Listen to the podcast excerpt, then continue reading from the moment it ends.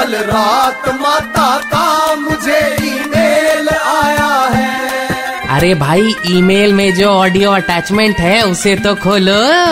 हाँ तो मैं क्या कह रही थी? पिछले दो दिनों तक भारत और अमेरिका की दोस्ती देखकर मन प्रसन्न हो गया। काश मेहमान दो दिन और रुक जाते तो कितना अच्छा होता है ना माता? अरे वांगड़ू और दो दिन रुकते तो शायद गोवा जाने का प्लान भी बन जाता।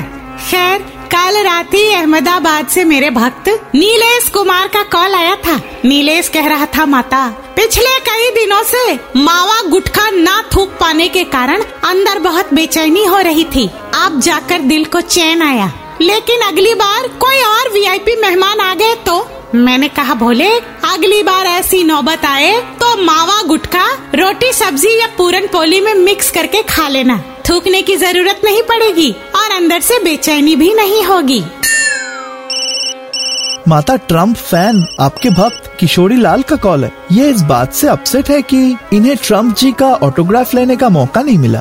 किशोरी लाल से कह दे ट्रंप जी इंडिया आने के बाद ऑलरेडी विजिटर्स बुक में इतना कुछ लिख चुके हैं कि उतने में अपने यहाँ पीएचडी कर लेते।